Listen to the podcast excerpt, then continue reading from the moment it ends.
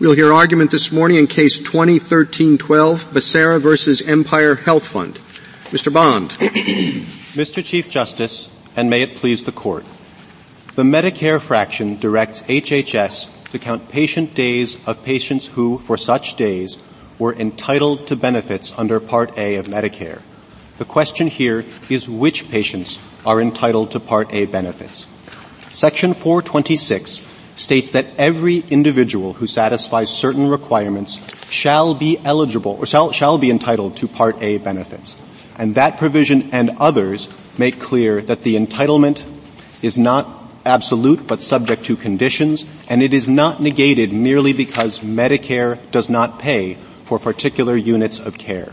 That is the best reading of the statute's text, context, and its population-focused design, and at a minimum, a reasonable reading that deserves deference. The Court of Appeals and Respondents' contrary reading rests on two inferences based on other language concerning other programs.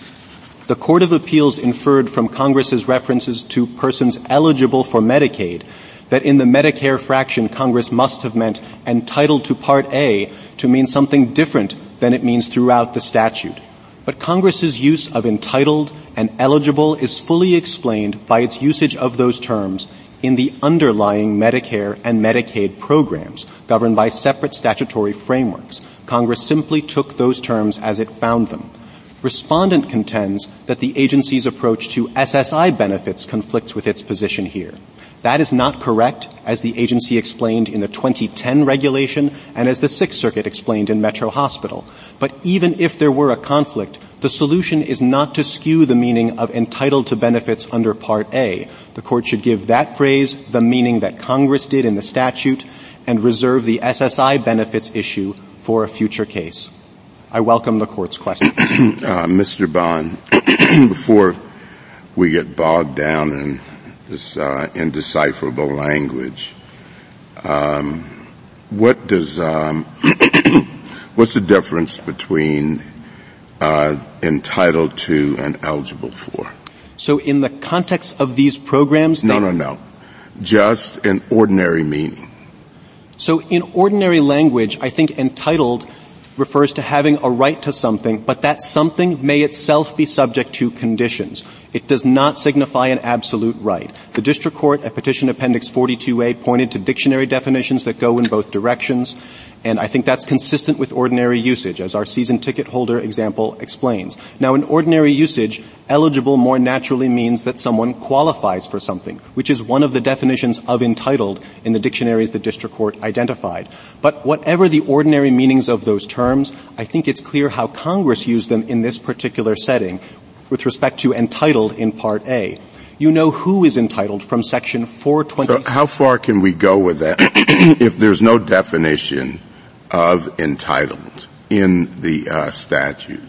Can we redefine it simply by looking at how it's used throughout the statute? So, to be clear, our argument is not how it's used. We think there is what functions as a definition, both of who is entitled and what that entitlement means. Now, those provisions are at 426A and B, which answers the question who is entitled. It says every individual in these categories shall be entitled. And then it says in 426C1 and 1395D what that entitlement consists of. And it says that that entitlement is a right to have payment made for certain services, but subject to conditions set forth in the statute. So the statute is telling you that entitlement here does not mean an absolute right.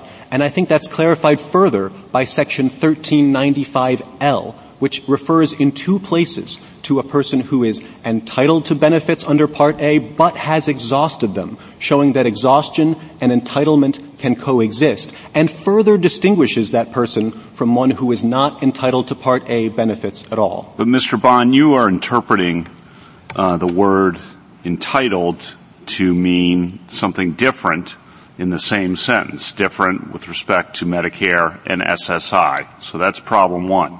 Then you're interpreting the word entitled actually to mean the same thing as eligible, Justice Thomas's question, even though they are different words and should therefore convey different meanings. So that's problem two. And then the phrase "for such days," as I analyze this, becomes surplusage.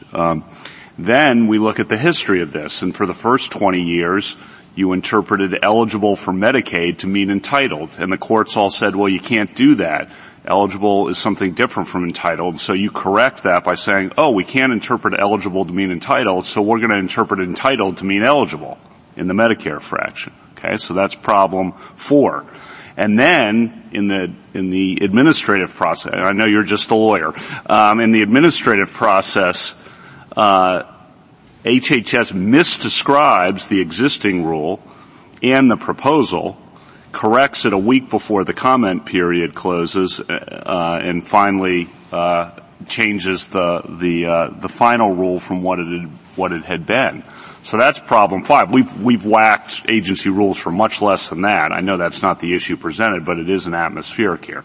So there's just kind of a panoply of problems here, and that's more of a comment for you to figure out how to respond to. That's a lot of problems. Sure. If I may respond to those in turn, starting with the use of entitled in the Medicare fraction, referring both to entitled to SSI benefits and Part A benefits. Our interpretation of that term is consistent in that we read it to mean a person who is entitled by the statute that's being referenced. Those statutes, as the Sixth Circuit and the 2010 regulation explained, use entitled differently. In the Medicare statute, a person who satisfies these criteria is entitled by operation of law, as the D.C. Circuit and Hall versus Sebelius explained. That's not how it works under SSI. The entitlement does not arise automatically. There must also be an application and a determination. I don't see why that matters, but keep going. Sure. Our point is that we are interpreting the phrase consistently, and that fits with both the nature of the benefits under those two programs and with how Congress is using the terms here. SSI is a cash benefit program, so to say that someone is entitled to that cash benefit more naturally signifies a person who is able to get that benefit.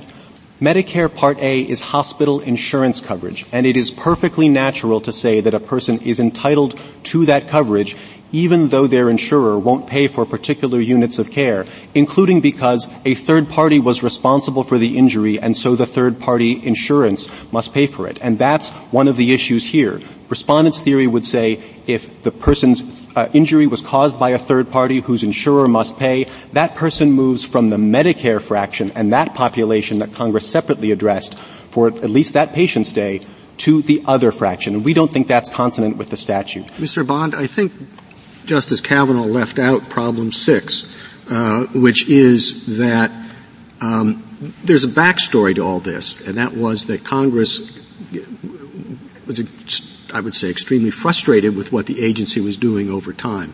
Several times they tried to tighten the statutory language to push it, I would say, fairly in a direction contrary to what the agency wanted.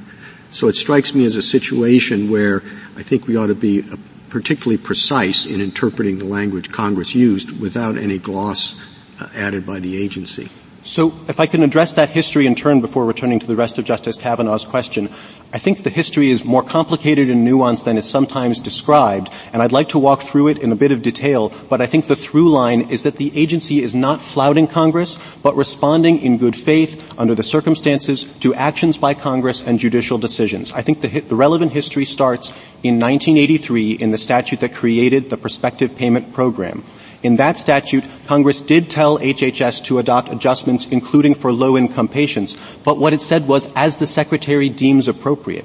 And the agency determined, after looking at the data, that it didn't think an adjustment was appropriate. That's reflected in a series of Federal Register rulemakings that are cited collectively at JA 39 to 40. So the agency made that initial determination. Now, at that point, you're right. Congress disagreed and said, no, you really must adopt a definition. And it gave the agency a very short deadline that the agency didn't meet. But when a court ordered the agency to meet another deadline, the agency complied. All of that was overtaken by the 1986 definition that Congress adopted. Now, the agency did interpret that for the first decade or so not to include patient days that were not paid for, i.e. covered by the Medicaid or Medicare programs. And Congress did not step in to correct that. But four courts of appeals did reject that interpretation in the context of the Medicaid fraction, and the agency responded by acquiescing to those courts' decisions, and it then carried over that interpretation to the Medicare context. Mr. Bond, in that history, what's helpful to the government? What's helpful is... I've heard a lot of detail, but the through line doesn't seem to be an effort to fully vindicate the terms of the statute. It seems like at each step of the way there's some foot dragging that's an issue. There may have been inefficiency or a misunderstanding of Congress's direction, but I think that's fundamentally different than the agency trying to flout the directive. No, fair enough. I don't mean to cast aspersions on intentions. Just the facts on the ground are mistakes and mistaking Congress's intention repeatedly. Is that a fair through line of this? I think there are several occasions of mistaking. What Congress clarified was its intention.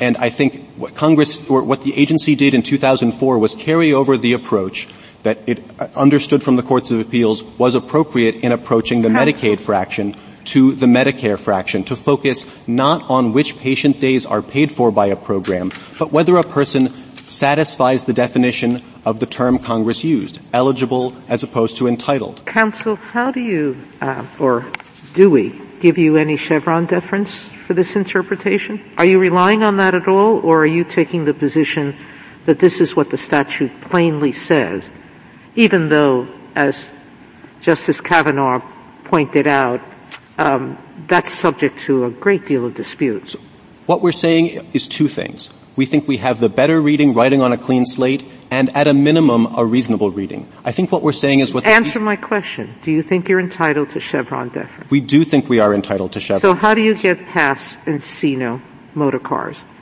given the odd flip-flopping in the administrative process?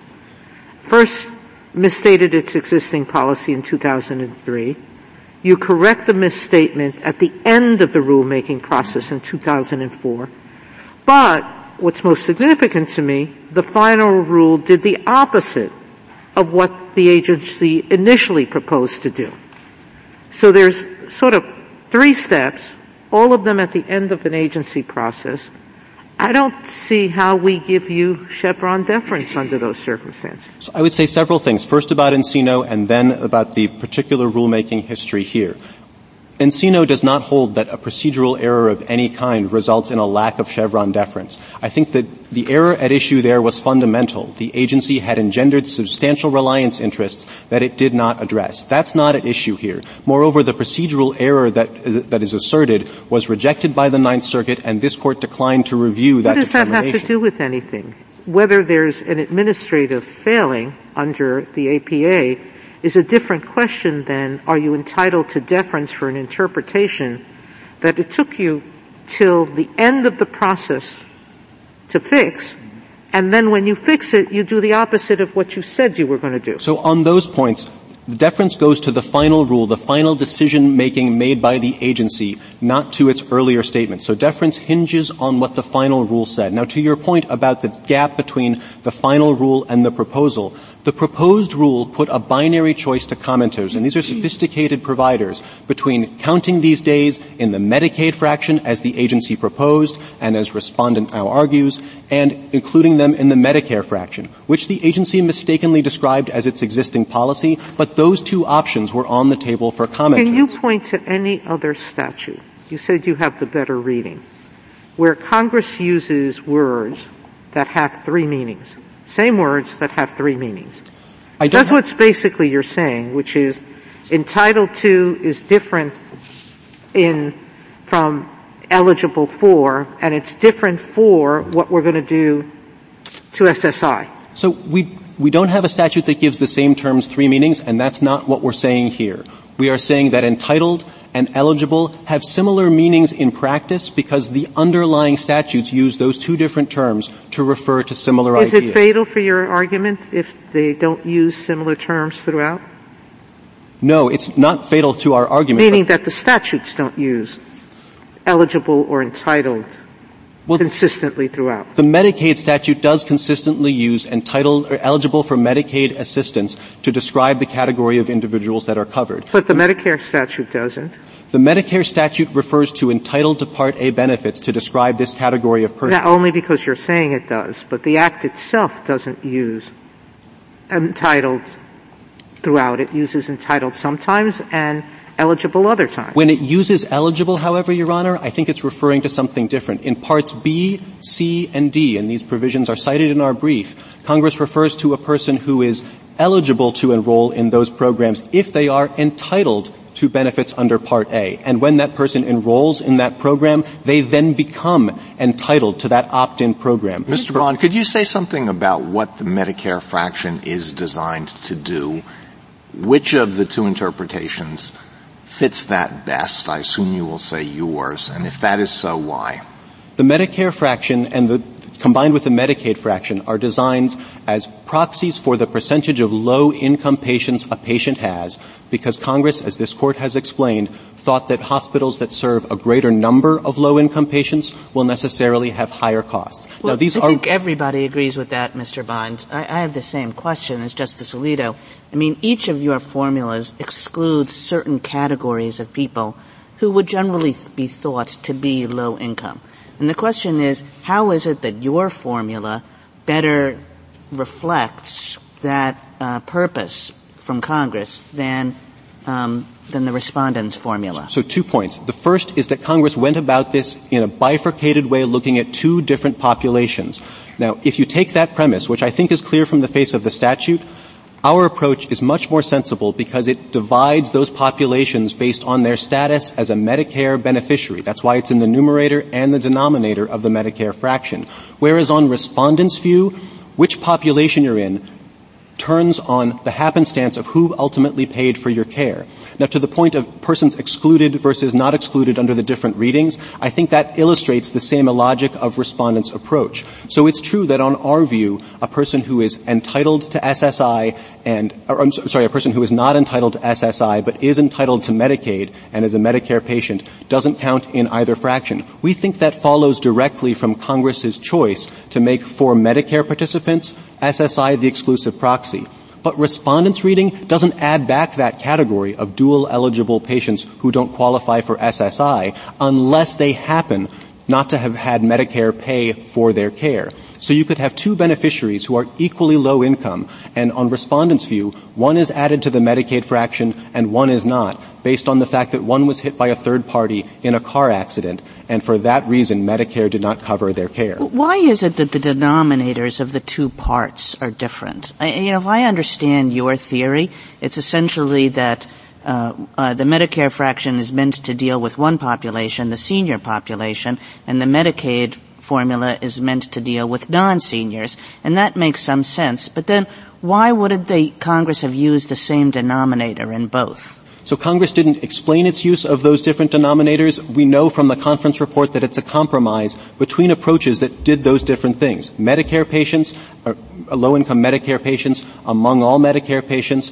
and low income measured by Medicaid against all. Congress fused those two different measures, not in a way that you add together the patients, but that you effectively average out those two proxy measures that examine different parts of the population. And Congress may have determined that both of these approaches have some value and some merit, and we should combine them. And the one adjustment that it made was taking Medicare patients out of the numerator of the Medicaid fraction to avoid double counting them. Mr. Bond, I have a question about the difference between SSI and Medicare Part A and the use of the word entitled. If I understand your argument, you said in response to Justice Kavanaugh that the distinction was that for Medicare, eligibility or entitlement arises directly by operation of law, whereas for SSI, it occurs after determination, correct? That's right.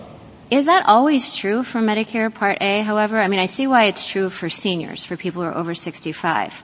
But it was my understanding that for people who are entitled to it based on disability, there did have to be a determination because somebody has to say that, in fact, you're disabled and you qualify. There's a determination of that predicate qualification, but once you possess that qualification, you are entitled to Medicare Part A benefits. You must if in certain circumstances you must enroll to access those benefits, but you have a legal entitlement that, as the D.C. Circuit recognized, cannot even be disclaimed. There's a determination of that underlying disability. But why is that different? It doesn't arise magically by operation of law if someone is disabled and it's unclear whether the disability qualifies, just in the same way that it doesn't arise magically by operation of law that someone's entitled to SSI. Both depend on a predicate determination.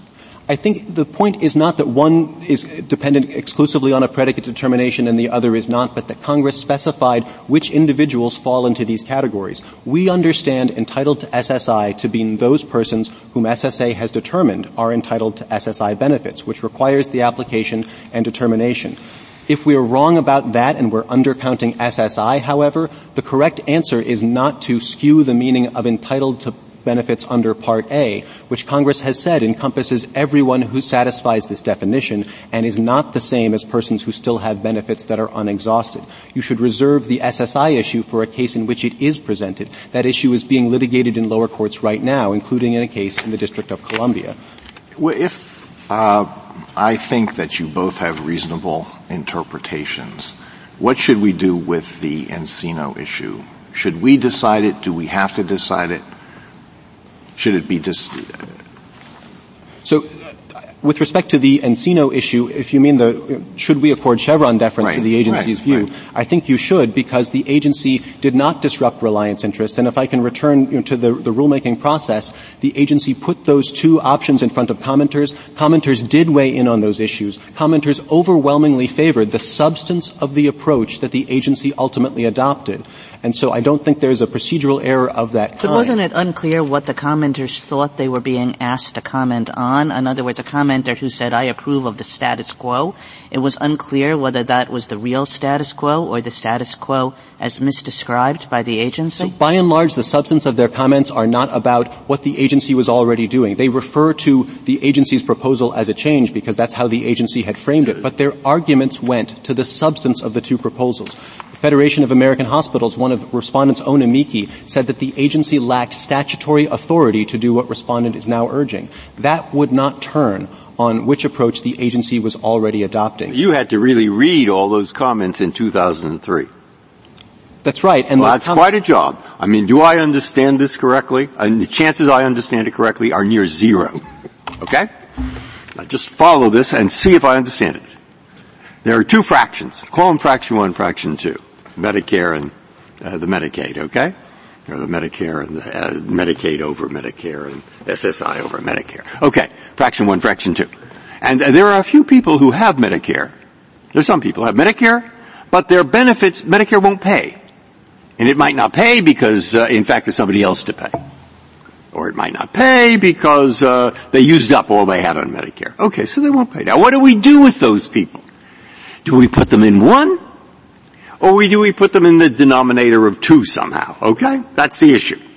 And so let's call them people who've exhausted their benefits. So these people are exhausted, just like me after reading this case. Okay? We're exhausted. And now what do we do with the exhausted people? And the fact is in 2003, not even the agency knew what they were doing with the people. They wrote down that we are put all these people, I think, in one. But they hadn't. They'd actually put them in two. Or maybe it's vice versa. But I think I got it right. So now they say, what should we do? They say, let's put them in two. By now it's 2008. And after they read the comments, they say, no, we're going to put them in we're going to put them in one. Now, if I'm right so far, the exhausted people are now in this rule over in one. And that's where I am. Exhausted. Okay? So, that's where they are. You know how many people understood this from 2003 on? Two. Two commenters out of God knows how many actually understood it. So if I were in Congress and I had this issue in front of me, you know what I would say? Let the agency do what it wants as long as it's reasonable, because I have no idea. And so my question is, how are we expected, 9 people, when only 2 people in the United States in 2003 understood it in the way of comments, how are we supposed to decide who's right? I mean, if it were so obvious, it wouldn't have taken 17 years to get to this point. To pick up on that last point, the fact that Congress has not intervened in the 17 years since the final rulemaking, I think, tells you that Congress did not think the agency had strayed and did not disagree with the agency's approach. And it's not because Congress wasn't watching. As we note in the reply, Congress specifically intervened to approve the agency's Medicaid regulations relating to demonstration projects and yet left its approach to this issue unaltered. Now, to the substance of your question, the exhausted patients belong in Fraction 1 because their exhaustion of certain items of care does not transform them into non-Medicare patients, and they can still get other Medicare Part A benefits, even if they've exhausted their inpatient care. But to the extent that the Court thinks that question is unclear, that's a quintessential question for the agency. Thank you, Counsel. Justice Thomas, anything further? Justice Breyer, exhausted? Yes. Justice Gorsuch, anything further?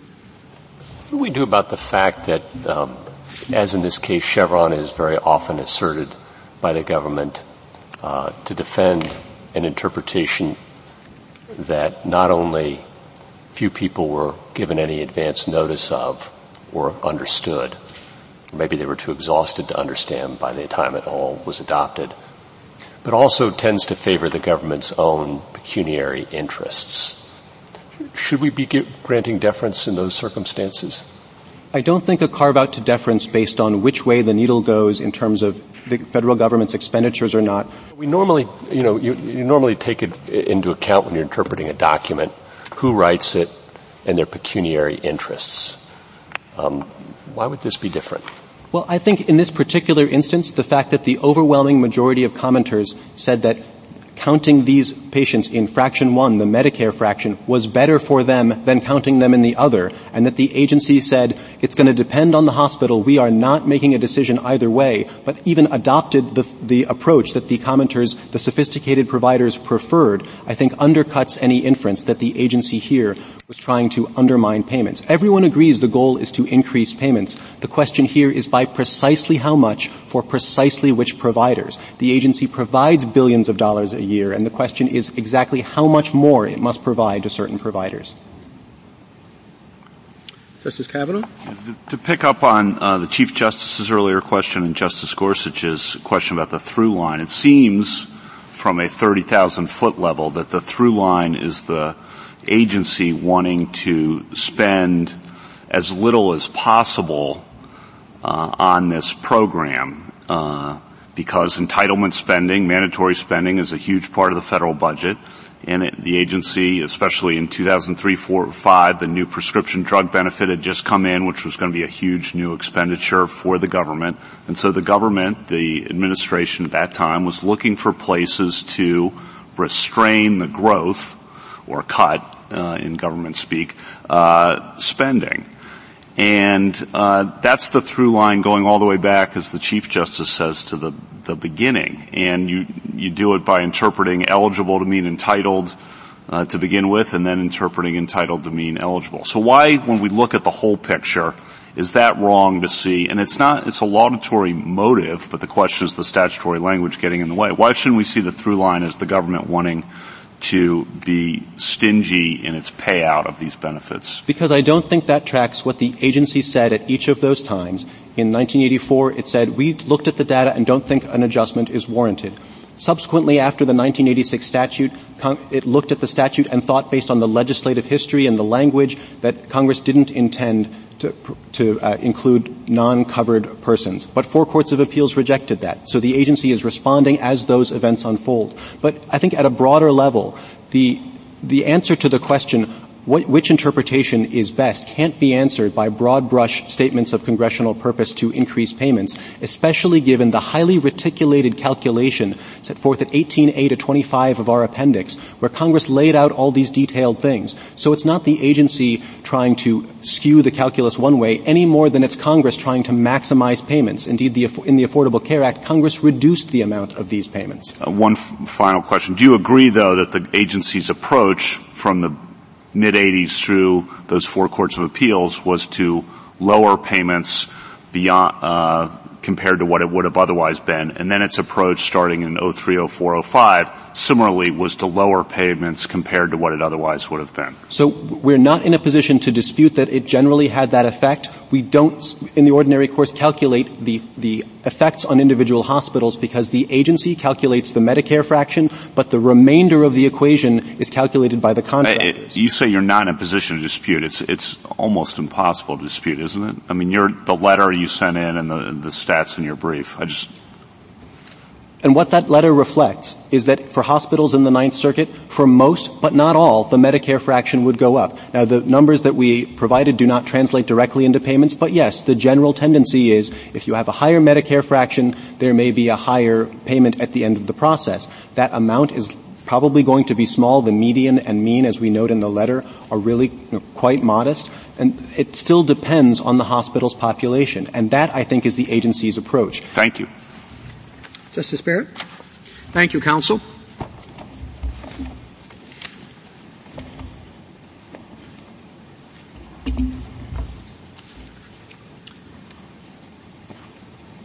Mr. Hedrick?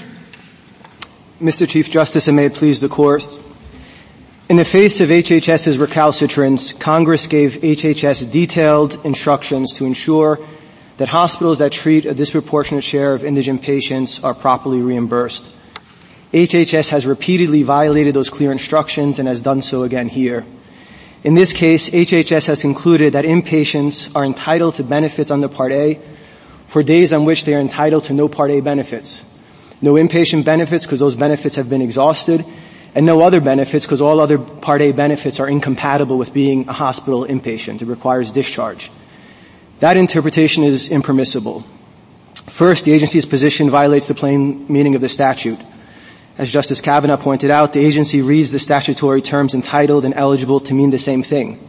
That is both inconsistent with the ordinary meaning of entitled and contrary to how the agency interprets entitled in the same sentence of the statute. The agency claims that the ordinary meaning of entitled doesn't matter because 426, according to the agency, controls and explains what Congress means by entitled to benefits under Part A. But that's wrong. 426 is not a definitional provision, and in any event, it addresses a different issue. Second, the agency's interpretation is unreasonable. HHS's rule provided almost no justification for its repudiation of an interpretation that it held for over 2 decades. Most fundamentally, despite interpreting a statute governing DISH payments, it didn't even assess what impact its interpretation would have on DISH payments. We now know 15 years later that the effect is to reduce the Medicare fraction over 80% of the time. Since the agency's own interpretation can only also reduce the Medicaid fraction, it can never increase it, this means that the agency has once again categorically excluded indigent patients in violation of Congress's clear instructions. Unless there are questions from this Court, I'll begin with the statute's plain language. Just one quick question. There are other provisions that hinge on whether or not someone is entitled to benefits under A. But if you limit it as you suggest, what do you do with those enrolling under C or D, or what do you do also with the conflict the government pointed out with 1395L that seemed to suggest that you can both exhaust and still be entitled to benefits? Your Honor, we think it's possible for statutes to ask different questions, and there is a distinction between asking whether a patient is generally entitled to Medicare benefits, are they a Medicare beneficiary generally, and we think those other statutes ask that question, but that's not the question the DISH statute asks. And the proof is that the DISH statute specifically qualifies entitled to benefits for such days.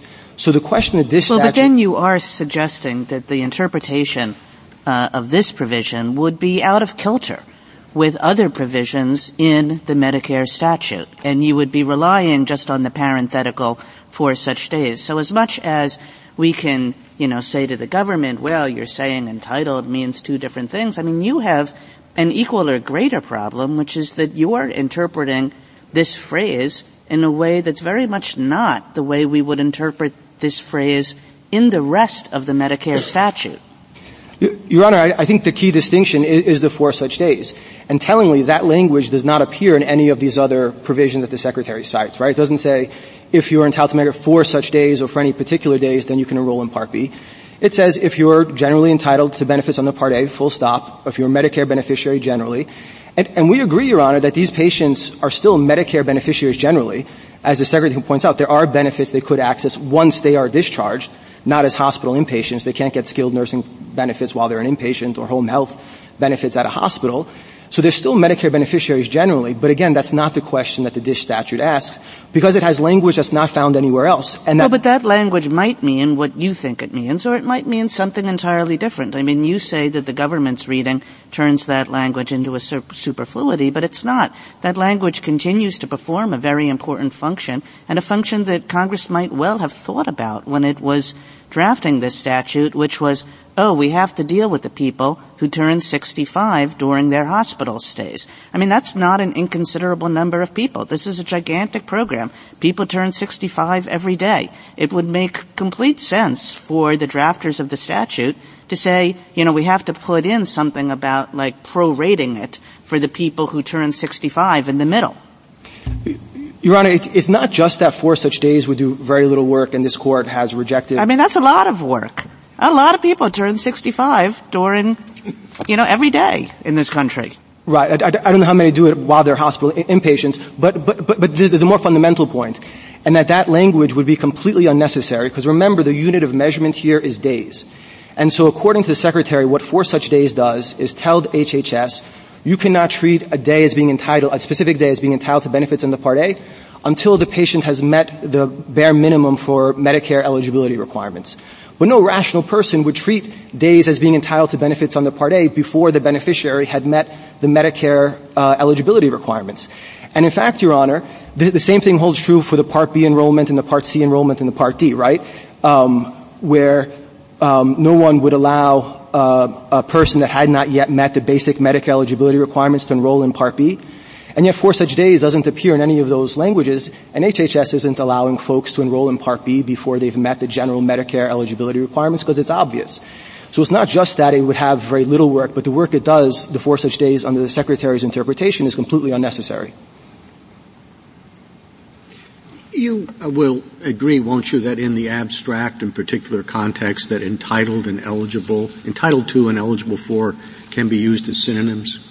It's basically Mr. Bond's point that entitled to does mean, conceding it, I guess, for purposes of argument, that you have a right to something. But the question is a right to what? If I say that, okay, I'm 65, I'm entitled to Medicare benefits, that's true. I'm entitled to Medicare benefits if this, this, and this are satisfied, which would be the same thing as saying I'm eligible for those benefits if I meet those criteria. Your Honor, I think in some cases, and speaking loosely, occasionally those terms could be used synonymously. I think when they're juxtaposed, as they are here, two different words in the same sentence, because it talks about folks that are entitled to benefits in the Part A and eligible for Medicaid. When those words are juxtaposed in the same sentence, then we have to actually look at what the distinction between those two words. We're not looking for the commonality because Congress chose two different words. Well, but the distinction is that the statutes are different and that the statutes use those two words differently. And the government essentially picked up the entitled to from the Medicare statute, where it consistently functions in the way the government suggests, and the Medicaid statute uses a different vocabulary. And the Medicare statute uses a vocabulary that, as the Chief Justice says, is very consistent with ordinary meaning. Ask any 65-year-old, are you entitled to Medicare?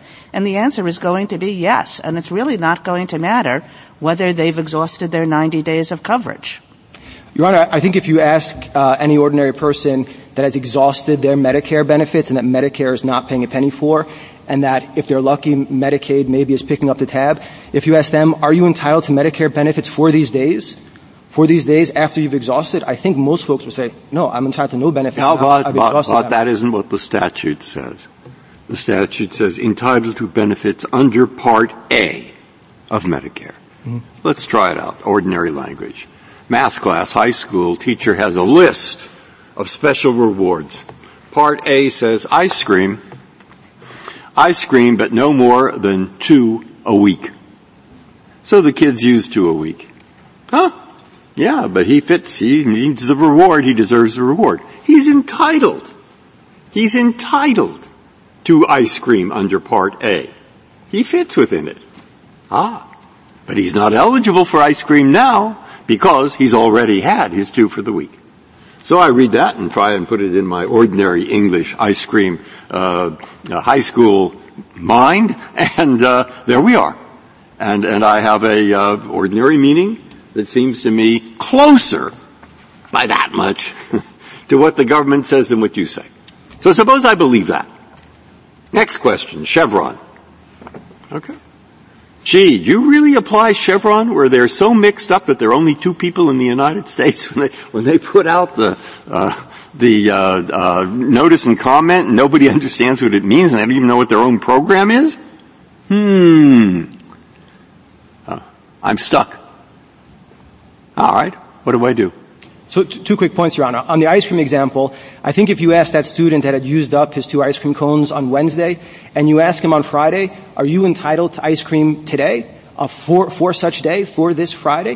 He'd say, no, I used it up. But it doesn't say for this Friday. It says under Part A. And if you ask him, are you entitled to ice cream under reward announcement Part A, you say, well, yeah.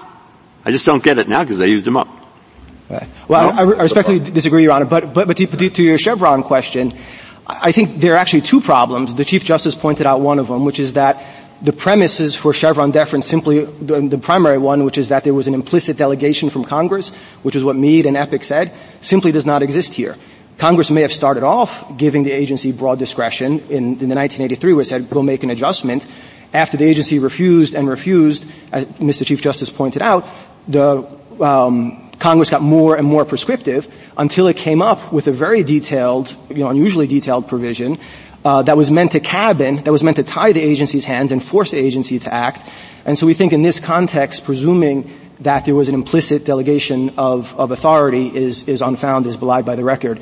And turns out Congress had good reason to be wary of giving the agency discretion, because even under those clear instructions, the agency repeatedly violated the clear instructions, as the amici for certain hospitals and health systems pointed out.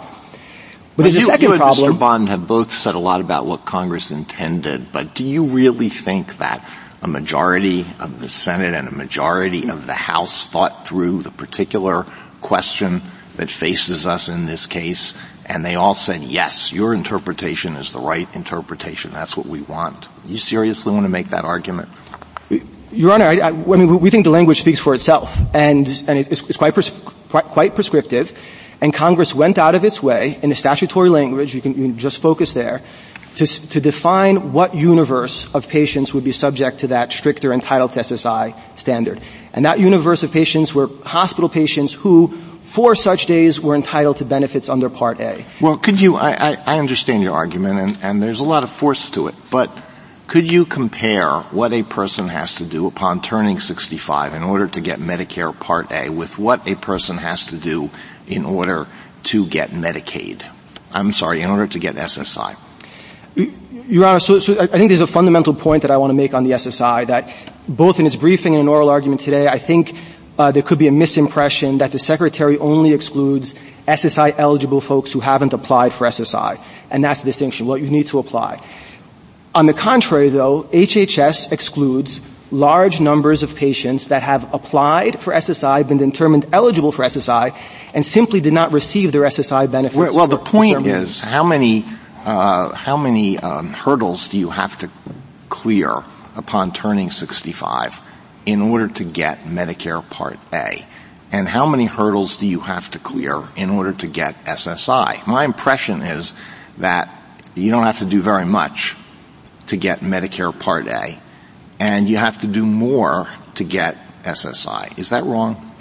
It's not complete, Your Honor, I think for two reasons. As Justice Barrett pointed out, there are categories of Medicare beneficiaries that need to apply if they're not based on age, if they're disabled, et cetera.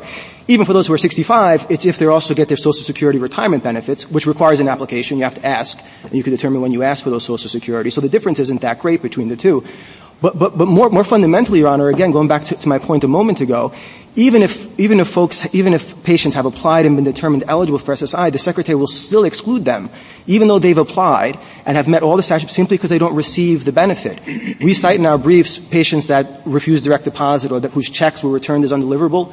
Those folks are excluded. Clearly they applied for SSI. They're trying to send them their SSI checks. Can I keep going? Well, I was just going to conclude, Your Honor. These folks are being excluded not because they didn't apply, but because they simply did not receive their SSI cash for some reason. I want to go back to Justice Alito's question about Congress in the 1980s. And my understanding, correct me if I'm wrong, is that the two committees involved were House Ways and Means and Senate Finance, which were deeply involved in the particulars of these programs, two of the most expert staffs in the Congress then and now, and were deeply involved. And then secondly, correct me if I'm wrong, I mean, there's hospitals in most districts. Members of Congress, at least in my experience, are pretty attuned to payments to hospitals, but maybe you have a better understanding of this than I do.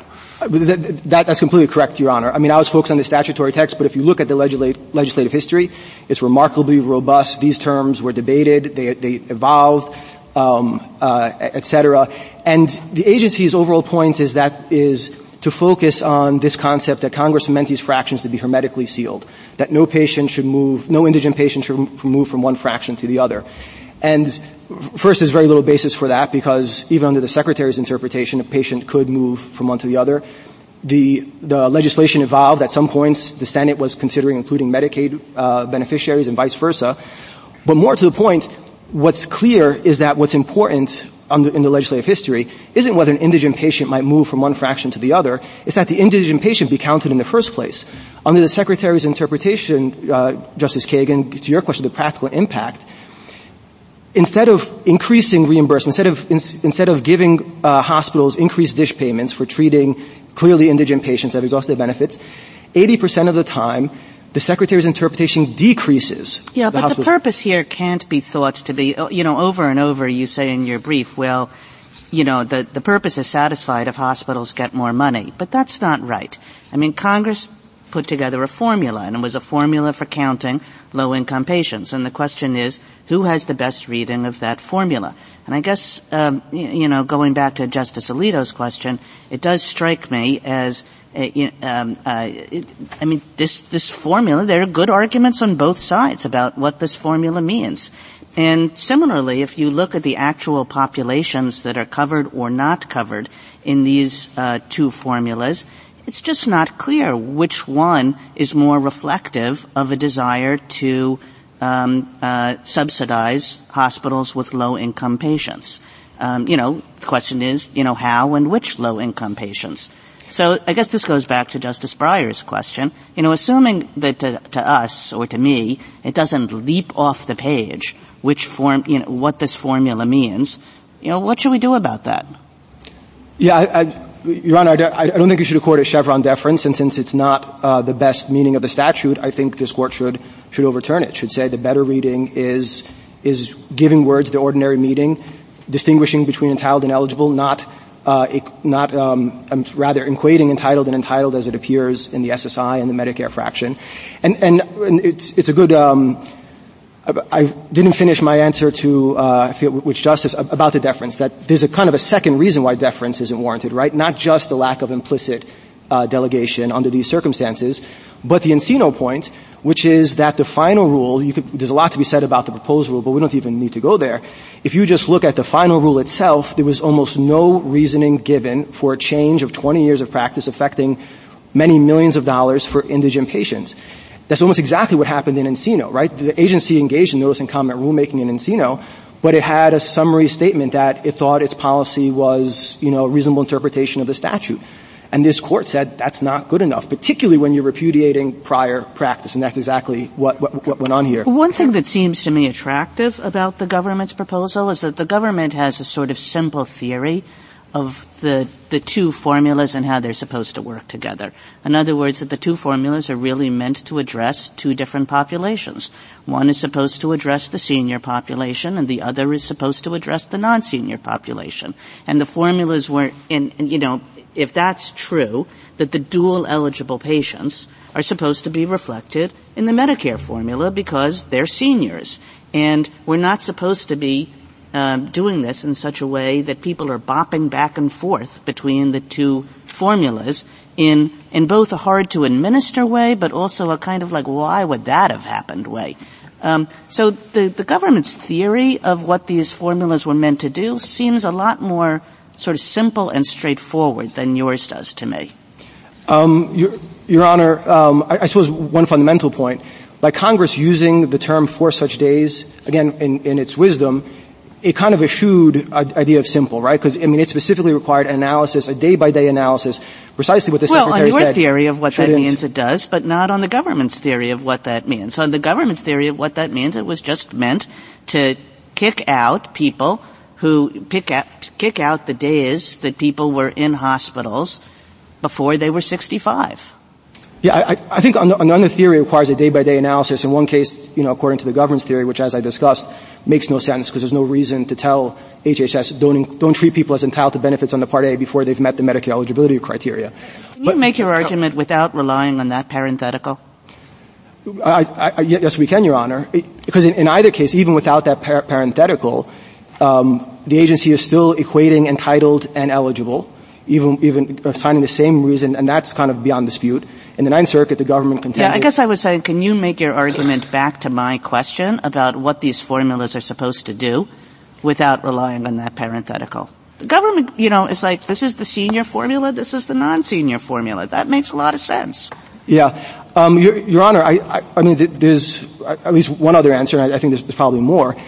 But it makes sense for Congress to focus on who pays, because the payment is different. Medicare generally is known to pay more generously than Medicaid.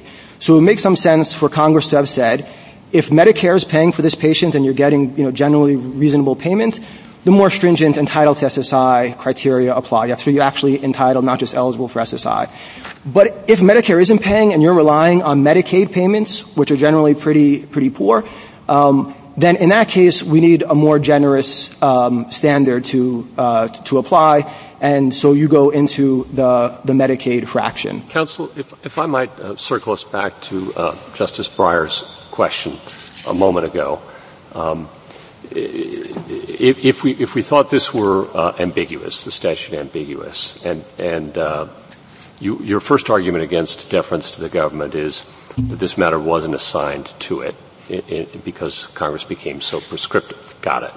Your second argument, which you call your Encino argument, I think, I might think of it as a Chenery argument, if you want to put it in those terms, mm-hmm. is the government is now relying on different sets of arguments than were in the rulemaking, and that should be taken into account before we grant it any kind of deference. I think the government's response to that one, though, was that the deference belongs to the substance, regardless of what procedure was used to adopt the rule. What do you say to that, number one? And number two, moving beyond those two arguments, you can think of it as Mead and Chenery or Mead and Encino. Do you have a third, or is that it? On the first question, Your Honor, it's and it's actually very similar. So there were problems in the procedure itself, and again, we're willing to put that aside. It's in our brief. I think it speaks for itself. But if you look then at the outcome of the rulemaking, so the substance of it, what the agency said to justify its policy. In that case, it's on all fours with Encino, where, again, in Encino, I don't think there was an allegation that, as there could be here, that the agency misstated its policy, et cetera. But it was simply the fact that the rationale given was insufficient, was unreasonable, to support particularly a radical change in policy, and that applies here too. I agree on the Chenery point. 426 never came up in the rulemaking. The phrase for such days, which the Secretary says was the whole thing that changed in terms of for such days, doesn't appear anywhere in the rulemaking. The legislative history isn't cited in the rulemaking. The agency didn't even do an impact analysis on a rule that's about payments. That's a third, then, if I'm understanding your answer correctly. That's the third problem, a lack of reasoned explanation. They didn't address particular aspects of the problem. Correct, Your Honor. Maybe. Exactly. Didn't even I'm still stuck in what we do. Actually, it's a rather pretty difficult case for me. I mean, I think what Justice Gorsuch said is probably right. I mean, I have an awful qualm about using Chevron here. The point of it is supposed to be that a reasonable member of Congress would have wanted the agency to figure this out, and where it figures it out, doesn't figure it out, gets everything mixed up. It's a pretty tough case to use Chevron. Okay.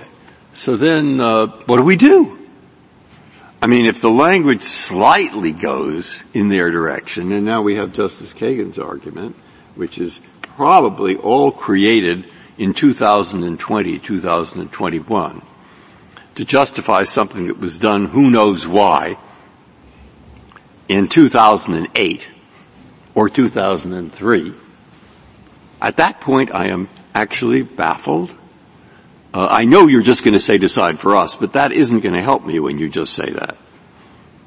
So, do you think of anything else to say? I can, Your Honor. I think in some ways this is an easy case, with all due respect, because the Secretary's interpretation, admittedly, the Secretary admits, requires departure from the ordinary meaning of entitled, requires the violation of all sorts of statutory canons, requires equating entitled to eligible, departing from the ordinary meaning of entitled, rendering for such days superfluous. We can, but we think it clearly does. And all of that is based on its view that 426 controls. But 426 is not a definitional provision. Title II has definitional provisions, and 426 is not among them. The Medicare statute has a definitional provision, and titled isn't defined there. Counsel, doesn't 426C help you? I thought 426A and B, which the government is relying on to equate entitlement with eligibility, I read C, and it's clearly saying which is made subject to A and B. A and B are made subject to C. It says, entitlement of an individual to hospital insurance benefits for a month shall consist of entitlement to have payment made under and subject to the limitations in Part A. I mean, it's taking away exactly what they claim, that eligibility and entitlement are equated, isn't it? Your Honor, we agree. And the second point, besides not being a definitional provision, is, and perhaps more importantly, is the point that, as you just said, 426C, far from departing from the ordinary meaning of entitled, specifically links entitlement to payment, as does 1395D, a provision that actually appears in the Medicare statute, that says almost the exact same thing. Entitlement is not a badge of honor a Medicare beneficiary. What it is payment for services, and these patients were entitled to no payment of services for the days that they were hospitalized. So is our bottom line, do we reach the better reading? I'm assuming you're saying Chevron doesn't apply for 4 or 5 different reasons. We have to give it the better reading. And the better reading is yours because of all of the reasons Justice Kavanaugh set forth earlier and the additional ones developed, correct? Correct. Have we left out any other reason why yours is the better reason? Or the better reading, I'm sorry. Your Honor, I think we covered the basis. Justice Kavanaugh listed the 5 points. Would agree with those. Chief Justice added the 6th. I think among those 6, I think we've covered the basis of the reasons. Can I ask how the 4 such days worked in practice in the first 2 decades? You would go through, someone would go through and say, this patient on November 10th received Medicare benefits for that hospital stay. On November 11th, they've received Medicare. On November 12th, they did not. So it was done at that granular level. It was, Your Honor, and it was even more simple because once a patient had exhausted their Part A benefits, they simply were no longer counted. Medicare didn't care; they weren't paying for those days, so they couldn't possibly. The agency had to create a whole mechanism for tracking these patients after they've exhausted their benefits, so that they could begin to add them to the Medicare fraction. Because before that, there wasn't a mechanism because they weren't being paid. Medicare didn't care. And one thing, this is now back to a big picture question. And what's the practical impact of the difference between your 2 arguments here? I mean, we're sitting here removed from how it's going to affect hospitals that serve poor patients, but Is there, what's the impact? Yeah, the impact is very significant, Your Honor, particularly on these hospitals, our safety net hospitals. As Amiki point out, safety net hospitals have much thinner margins than hospitals in general. We're a couple of percent. I know my friend on the other side said, it's just a percent or two. For these hospitals, that can be the difference between keeping their doors open or closed. And the study we cite in our brief and Amiki's site shows that the average impact, the total impact of this policy is about $150,000. This is back in 05, so updated for inflation. And with inflation being what it is, who knows what that number would be today. But even at 150,000 times about 1,000 DISH hospitals over 10 years, we're talking about a lot of money for hospitals that really need it. And Your Honor, it raises a question, again, I just want to make this clear, that these hospitals are losing money. It's not, if you ask the question, would their DISH payments increase or decrease by treating these indigent exhausted day patients or stay the same? Do their DISH payments increase, decrease, or stay the same? The answer is their DISH payments decrease. They get less DISH payments for treating these patients. And the proof is that it decreases the Medicare fraction, right? By treating these patients, it has no effect on the Medicaid fraction. They're already excluded under the Secretary's policy. What does it do to the Medicare fraction? It decreases it. So it leads to a net loss in DISH payments. It's not that they stay the same or they go up but don't go up as much as we'd like. It's that they actually go down. The agency has turned it on its head. It turned what's supposed to be an incentive, as this court held in Alina, to treat inpatients, and turned it into a disincentive. You'll get less money. We'll reduce your DISH payments for treating these clearly indigent patients. I just want to make sure that was clear.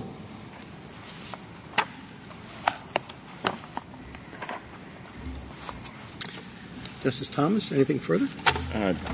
Just one question. Are inpatient services the only benefits under Part A? Because we've spent, I think so much of your argument is premised on that being the only benefit, and that benefit would be exhausted. It's the only benefit a patient can receive while an inpatient. There are other benefits that are categorically incompatible with being an inpatient. So upon discharge, if they met the other criteria, many of these patients aren't discharged, they die in the hospital, unfortunately. But if they were discharged and they met the other requirements for skilled nursing benefits, Part A would cover that. They might be able to get home health. But as the name suggests, all of those additional possible potential benefits at another time on different circumstances do not apply while the patient is an inpatient in the hospital, Your Honor. Well, I understand that, but if we're going to premise, our analysis on exhaustion, it doesn't seem as though the benefits under Part A are exhausted if those benefits are still available. Again, Your Honor, and because of what the way the DISH statute is structured, right? It says, are you entitled to benefits for these days, for these hospital patient days, for such days? And that's clearly focused on while the patient is an inpatient. And while the patient is an inpatient, they are entitled to no Part A benefits. They might be upon discharge, again, at a different time, different circumstance. But at that moment, for those days, they are entitled to no benefits and receive no benefits under Part A. Well, but if you read entitled broadly, they're still entitled to the other benefits whether or not they have applied for them. So technically they're still entitled to some benefits. Your Honor, I agree, and I think that's the question, like the Part B enrollment and the Part C enrollment, that's the question those statutes are asking, and they don't include the proviso for such days. They're saying, are you generally a Medicare beneficiary, yes or no? In the DISH statute, unlike all those other provisions, it has a restrictive qualifier that takes a snapshot in time and says, right now, on this day, are you entitled to benefits on the Part A? And the answer is no. Tomorrow, upon discharge, I might be. Today, I'm not. Yesterday, maybe I was. Thank you. Justice Breyer? Justice Alito? Well, let me add one more question. Which interpretation best fits the design of what these provisions are supposed to do? And could you just explain why you think yours better fits the design in the simplest possible terms? Why does yours fit better? Your Honor, obviously the Secretary was for our policy before it was against it. So for 20 years it held the same policy. Just the design. Why does yours better fit the design? I think, Your Honor, statutory language, but I think then if by design you mean like what the stated intent, I mean what the purpose of the DISH fraction, right? As a hospital's DISH fraction goes up, its DISH payment is supposed to go up. That's the way it's designed. The two work in tandem. Higher DISH percentage, higher payment. In this case, as I was explaining a moment ago, the Secretary turns that on its head, and by treating exhaustedly indigent patients, the more of those patients you treat, the lower your DISH payment goes. It's not just that it stays the same or doesn't go up as much. It marches downwards. That is completely inconsistent with, I think, what this Court recognized was the purpose and the design. That just mean, are you saying anything more than the purpose is to give you money and your provision your interpretation gives you more money? Are you saying anything more than that? I am saying something more than that, Your Honor. I'm saying that the purpose, as this Court held in Alina, was to, and this Court used the word incentivize, to provide the resources and incentive to treat indigent patients. And by turning it on its head, it's not just more money, but if you start taking money away for treating indigent patients, which, as I was explaining, that's the phenomenon, over 80% of the time, you're actually losing money, that it turns the whole the whole DISH payment into a penalty, and that's inconsistent with the design. And it gets to that place by violating multiple canons of statutory interpretation on top of it, right? Yeah, no, I know about all the canons of statutory interpretation. All right, thank you. Justice Sotomayor? Justice Kagan? Justice Gorsuch? Anything further? Justice Kavanaugh? Just so I understand that, I your answer there, I mean, the two things are supposed to track because the formula is supposed to track the number, roughly, of poor patients a hospital serves, and the more they serve, the payments are supposed to correspond. And this, you say yours more accurately tracks that, right? Correct. All right. That's right. Just so I understand. Okay. Thank you, counsel. Mr. Bond, rebuttal?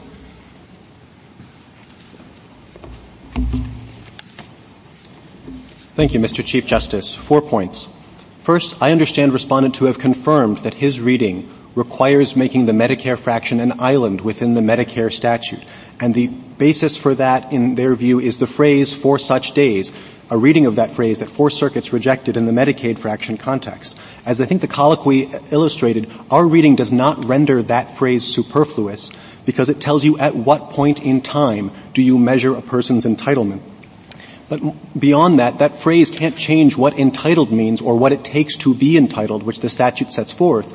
And the phrase doesn't give you a reason to think that a person whose care Medicare doesn't pay for is any more low income than another. So it doesn't fit with the basic statutory design. And finally, it disregards the additional benefits that Justice Thomas pointed out are still available under Part A. Second, Respondent referred to the SSI benefit calculation and what codes are included. The agency specifically addressed this in the 2010 regulation cited in our reply at page 10. The key part is at JA 179 to 83 and on the codes at 181 to 83. The agency explained that it got the codes from the Social Security Administration to confirm that it had the right codes to track entitlement. The agency's view is not that unless the check lands in your mailbox, you're not entitled. It's rather, if you meet the criteria as determined by SSA, then you are entitled. But if we're wrong about that, the answer is not to skew the meaning of the provision that is in front of you. Neither court below addressed the SSI fraction. The district court concluded it lacked jurisdiction to do so, and that is pending in another case. So I would leave that to one side and decide the question that is in front of you. Third, on the question of the agency reasoning and the explanation that it provided, at a general level, I don't think the agency is required in a rulemaking to provide all of its legal arguments and rebut every possible legal challenge to get Chevron deference. That would read Chenery to require putting appellate briefs into preambles. But in any event here, the agency has provided authoritative statements of its reasoning in a variety of places, not just the 2004 rule that's directly at issue.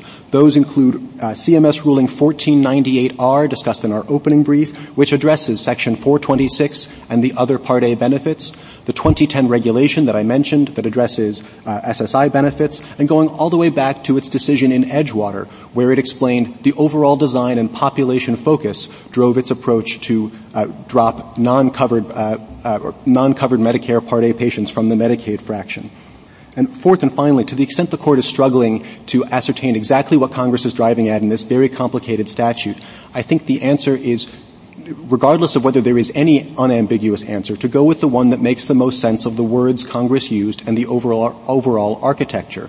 Our approach does provide simplicity by saying you interpret who is entitled by looking at the provision that answers that question and says who is entitled, and you reject a reading that requires an exhausted patient not to be entitled because the statute says that. Our reading fits together at least better with the overwhelming majority of the Act's provisions and has a plausible, straightforward theory of the congressional design that fits with a population focus. And at a minimum, that's a reasonable reading on which Congress would want the agency's view to get deference. Thank you, Counsel. The case is submitted.